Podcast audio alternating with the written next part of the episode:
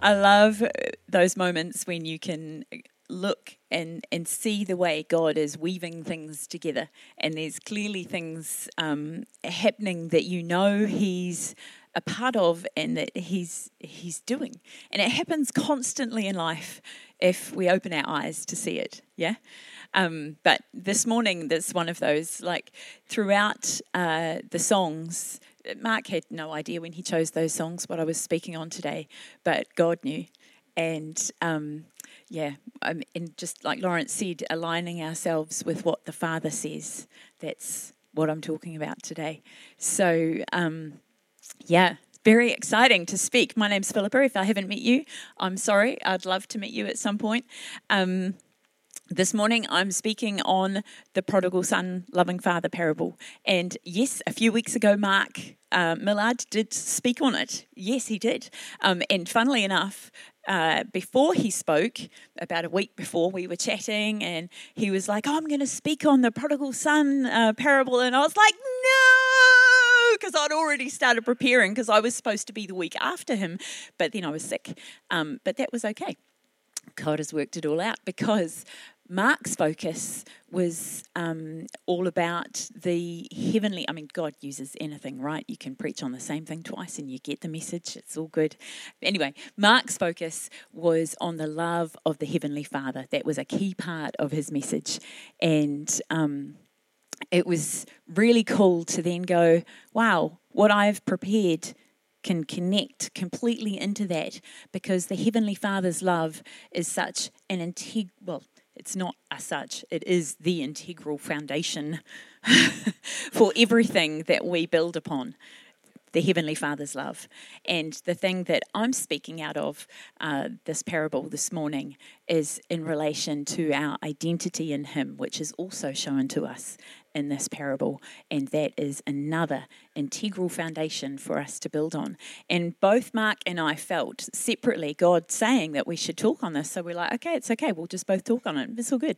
Um, but it's, it's like, uh, I just think God's trying to re sow. You might know some of what I'm going to talk about this morning. That's cool. Let it be, uh, let it fall afresh on your heart today. Let it fall afresh. If you don't know it, then allow it to kind of sink in and and just fester that's not a very good word. Uh, percolate, yeah, that's better. It's associated with coffee. That's definitely better. uh, allow it to brew. um, but just allow God to use what I'm saying this morning. You might hear something completely different. And um, I know when I first heard some of these things, I was just like, what? It was just mind blowing. So hopefully there'll be something in what I say this morning that might blow your mind just a little bit of the love of God for us. So, anyway, into it. Um, Parable, Luke 15, 17 to 24. Thank you, tech team. We couldn't do it without you. when he finally, so I'm just cutting off all the rest of the parable because, you know, it's just cutting straight to the chase, what I'm speaking about this morning. By the way, if you missed Mark's message, go back and watch it incredibly engaging to watch on video, and it's even got a soundtrack which brought a little tear to my eye. Um, so it's if you've missed it, definitely go back and watch it. Uh, anyway, parable, Luke 15, 17 to 24. When he finally came to his senses, he said to himself, At home, even the hired servants have food enough to spare, and here I am dying of hunger. I will go home to my father and say, oops, Okay, I can't switch between here and here because then I get lost as where I'm up to. I will go home to my father and say, Father, I have sinned both against heaven and you, and I am no longer worthy of being called your son. Please take me on as a hired servant. So he returned home to his father, and while he was still a long way off, his father saw him coming. Filled with love and compassion, he ran to his son, embraced him, and kissed him. And that's where the soundtrack was in Mark's bit. Boom. Um, his son said to him, Father, I have sinned against both heaven and you, and I am no longer worthy to be called your son. But his father said to the servants, This is amazing. Quick, bring the finest robe in the house and put it on him Get a ring for his finger and sandals for his feet, and kill the calf we have been fattening. We must celebrate with a feast, for this son of mine was dead and has now returned to life. He was lost, but now he is found. So the party began. I almost cut that bit off and then I was like, no, I really like parties. Let's leave that on. The party began. Yes, so good. So that's the part I want to focus on this morning is verse 22 Quick, bring the finest robe in the house and put it on him. Get a ring for his finger and sandals for his feet. So, I only have my cardi, but I'm just going to use it to hold it. um, the robe was the first thing he was given. It's the first thing the Father said. It's the thing that we are given first. It's a foundational thing. It was the best robe, it was the finest robe. And the robe communicated to the household and the community that this guy was a part of, or becoming a part of again, that when he when it was put on him, yeah, you just stand here for a second. I'll just use you. No, no, no, you turn around. Oh. Unwilling. It's all good. It's beautiful. yeah. so pretend it's not just my cardi. Um, the robe, it was the finest robe in the house. When it was put on him, that was communicating to the village and the household that he is now covered you cannot look at him and point a finger. You cannot gossip about where he's been and what he's done. And that song that we sung earlier, covered, I know some people have a, a problem with the lyrics sometimes because it's talking about covered. Our sins are covered. But there, if you just step back for a second and say, Yes, God has taken our sin and he has thrown it as far away as the east is from the west, and yes, it is gone. But if you think about it in this imagery, we are covered. We are completely covered. He's taken his, thank you very much. He's taken his finest robe, his best robe, the robe of righteousness, and he has placed it upon us. And we are now covered with his righteousness. His righteousness.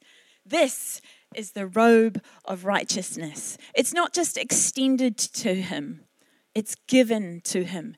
God the Father doesn't just didn't just say, Here, take your robe. He took it and he put it on him. They put it on him. It's the action of, I'm covering you.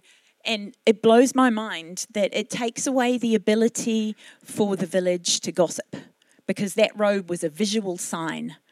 Actually, they, they have no right there is no right, there is no shame now attached to him. There is no right for them to be able to go, oh, well, he's been there and he did that, and oh my gosh.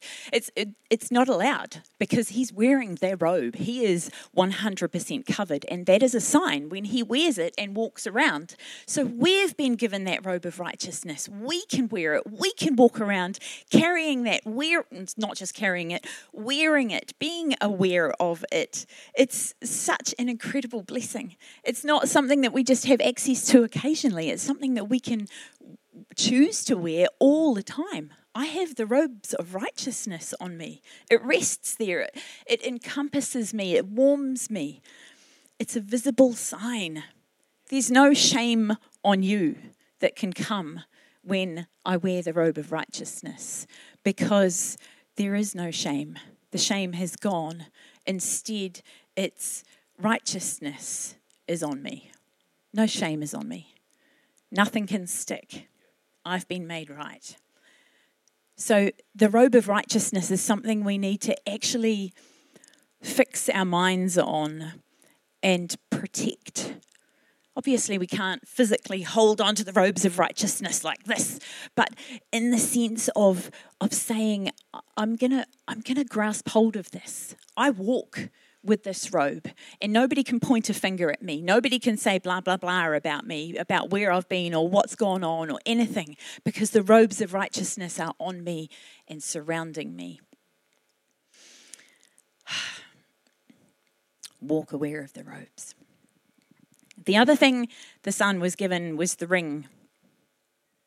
Um, the ring, it would have been a family ring.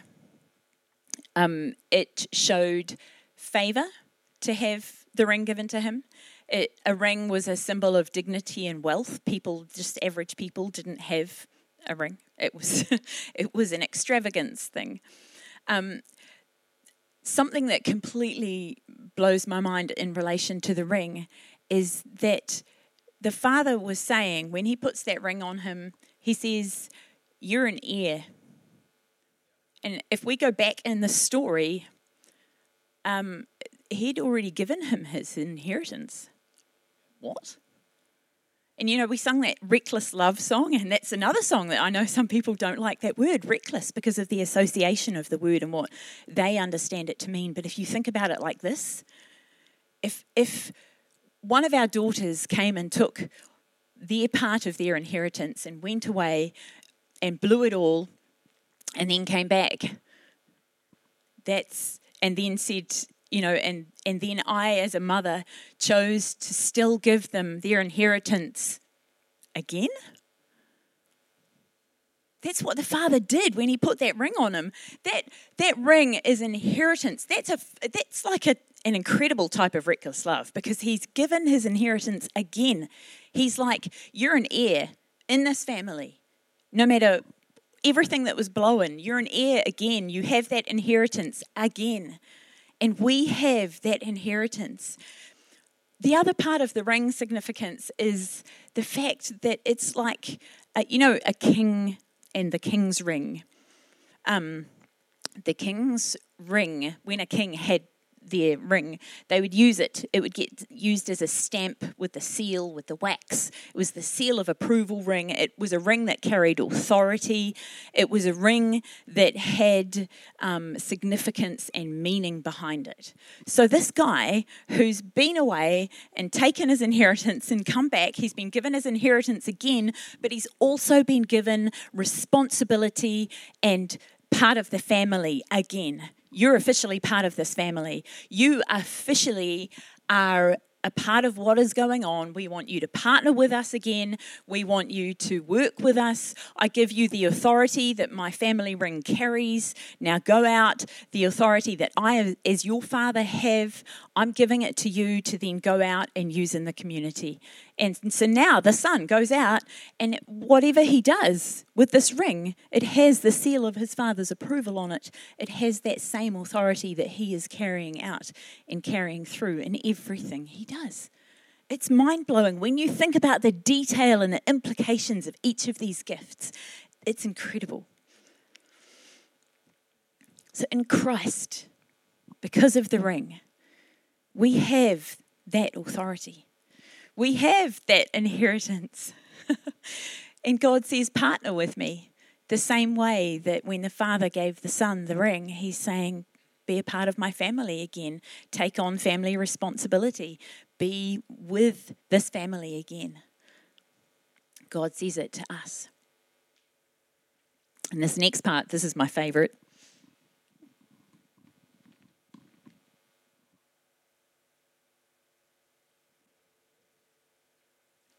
Um, in our family, shoes are a bit of a thing. um, I have, or I had an uncle that had a shoe shop. I have another uncle that has two shoe shops. Shoes are a thing in my family, and I have grown up always appreciating shoes. And um, Maddie, can I steal your sandal? Sorry. I had some at home to bring and then I forgot them. Sorry. Um, thanks. um, so, shoes. There's like a we. There's a bit of a running joke in our family. I'll just throw Brie under the bus a little bit. Um, when she was when she she learned to crawl, the first thing that she crawled to was not toys. It was shoes, and she hasn't stopped. we love you, Brie, But the shoes, it's like part of our family inheritance, and we love shoes. Uh, it's all good. It's fun to look. Just look. I'm not Imelda Marcos or Celine Dion. Um, anyway, that's a digression. So, shoes. Shoes. The father gave the son shoes.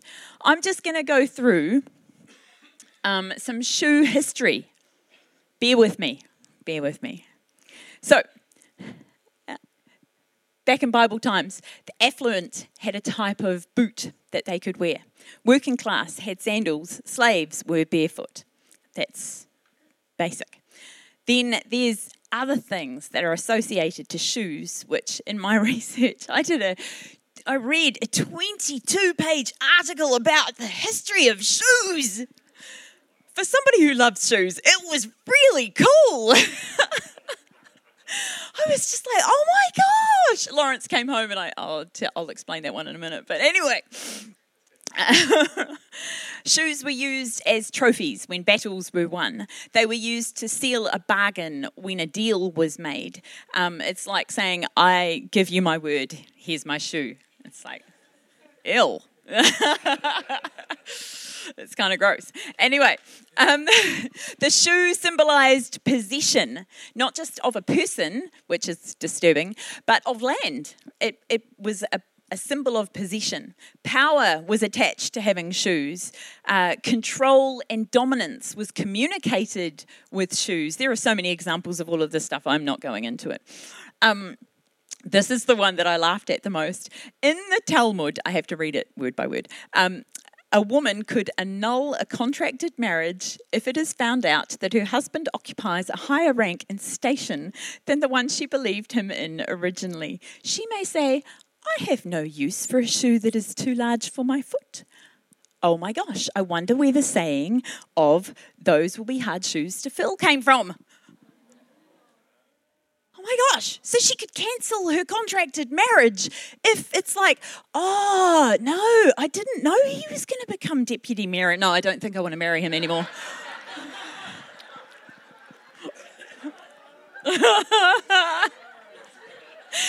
anyway, I said it to Lawrence when he came home, and I was like, "It's okay, I love you." uh, um, so those be hard shoes to fill. Incredible. Um, it was considered unworthy for a scholar to wear patched shoes. Um, taking off shoes was is a sign of reverence, humility, respect. That still happens in cultures in different places today. Um, Moses had to take off his shoes for the burning bush. Um, even a slave wouldn't remove his faster, his fasters, his master's shoes because it was too dirty a job.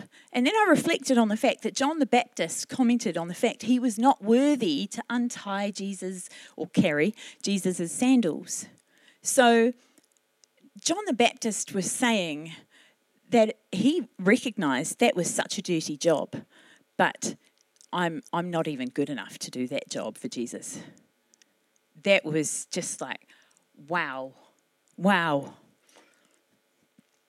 On the Day of Atonement for Israel, when they pray for forgiveness, um, they're, forgi- they're forbidden to wear leather shoes because they were considered a luxury or a comfort. Um, from the Middle Ages, shoelessness was a visible sign of penance. Hmm, I wonder where they got that idea from. Um, being shoeless was a sign of resignation, loss, or mourning. Um, it happens in the Bible in different places. If negatively used, shoes were sh- uh, used to show scorn, disgrace, or insult. But if shoes were given, it was uh, seen as a sign of devotion. So when the father took the shoes and gave them to his son, he was showing him an incredible level of devotion. I'm going to give back Maddie's shoe now. Thanks, Maddie.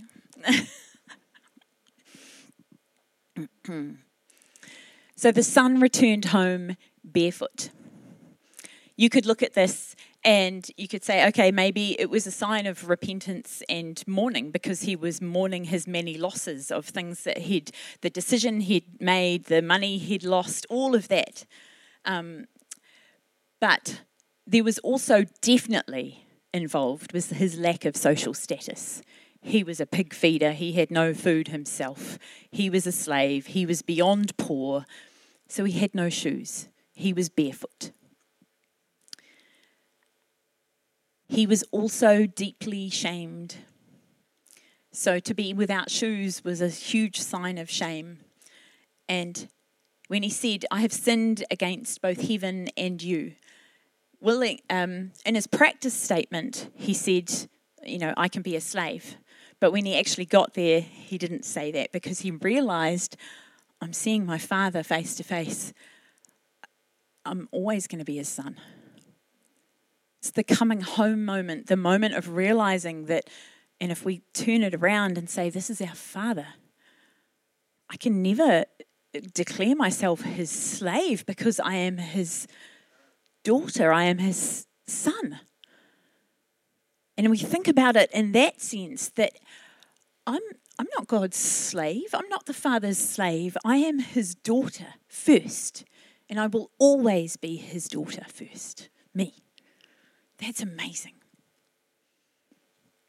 It was so shameful for him to go back to his father barefoot, hungry, just in the bottom of the pit, his tail between his legs, so to speak.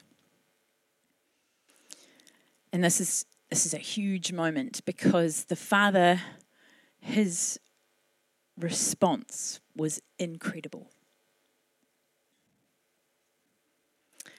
In the Beatitudes, can we just bring up Matthew 5? It says, God blesses those who are poor and realize their need for Him, for the kingdom of heaven is theirs. God blesses those who mourn, for they will be comforted. God blesses those who are humble, for they will inherit the whole earth. And in the message version, it says, You're blessed when you're at the end of your rope. We sung a song kind of like this this morning. With less of you, there is more of God and His rule. You're blessed when you feel you've lost what is most dear to you. Only then can you be embraced by the one who is most dear to you. You're blessed when you're content with just who you are. No more, no less. That's the moment you find yourselves proud owners of everything that can't be bought. The Son and the Beatitudes.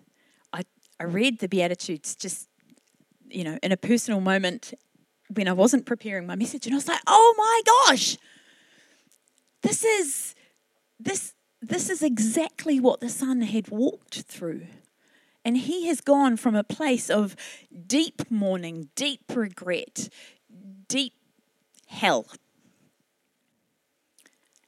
And now he's at a place where he can he's blessed by the Father. And this is us too. We're blessed by the Father.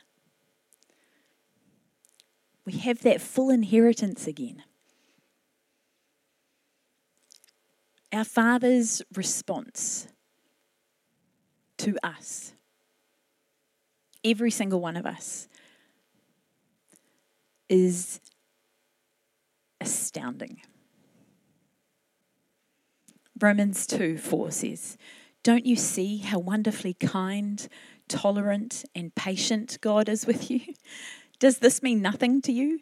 Can you see that his kind oh sorry, can't you see that his kindness is intended to turn you from your sin? His father gave him shoes. His father was saying with those shoes, You're now free from lack. You're now free from shame. You are now free from that sense of loss that you were carrying. You're my son. You're not a slave. You have my complete devotion. You have my complete provision, all with a pair of shoes. When we just go, oh my gosh, so much imagery, so much depth that Jesus was communicating when he shared this parable of how much how great the Father's love is for us. And then when we take it and we go, oh, wow, God, I want that reality in my life. I want the reality of the robe in my life. I want the reality of the ring in my life. I want the reality of the shoes in my life. I want to walk knowing that nobody can point a finger because it's all just going to fall off because God says, I am righteous in Him. I am 100% covered. And if anybody looks at me, that is what they can see. That is what they can see his robe of righteousness. And righteousness cannot come from ourselves because that is just piousness. That's piety. That is being a Pharisee. That is, um, that, that's, we can't, that's just self righteousness. We can't be righteous in ourselves. It's God's righteous that we have to take and put on and choose and wear. And I'm his daughter. I'm going to wear those shoes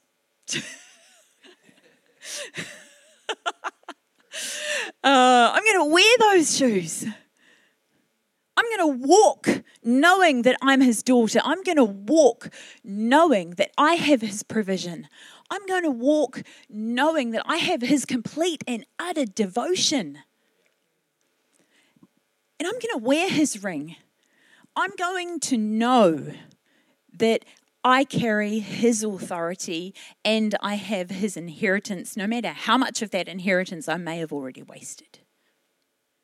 Because, yes, I have not always made great decisions with my life, or I have, may not have always made great decisions with my time. Or, like Mark was saying, you, you go, Oh, wait, should I be doing this? And, and you question and you wonder, but you know, God's bigger than all of that. He says, Your inheritance is still here for you no matter what happened there, because now you've got the robe, now you've got the shoes, and now you've got the ring.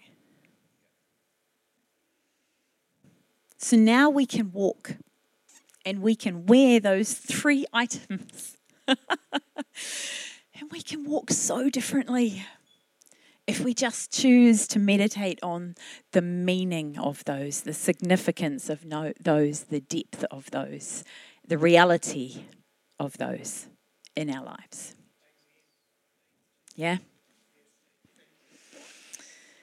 Thank you, God. Father, I pray that we would all go out wearing our shoes and our rings and our robes, not only in the natural, but in the supernatural today.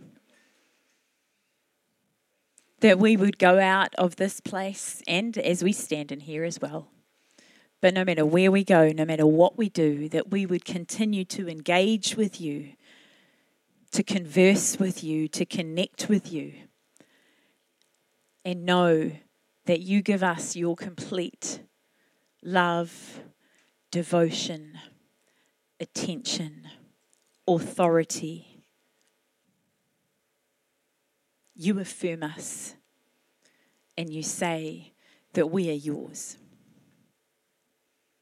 Father, if there are moments when we're walking without our robe, our ring, or our shoes, just remind us. By your Holy Spirit, just place your gentle finger, your gentle touch, and remind our minds and our hearts, our souls, of the reality of what you've given us.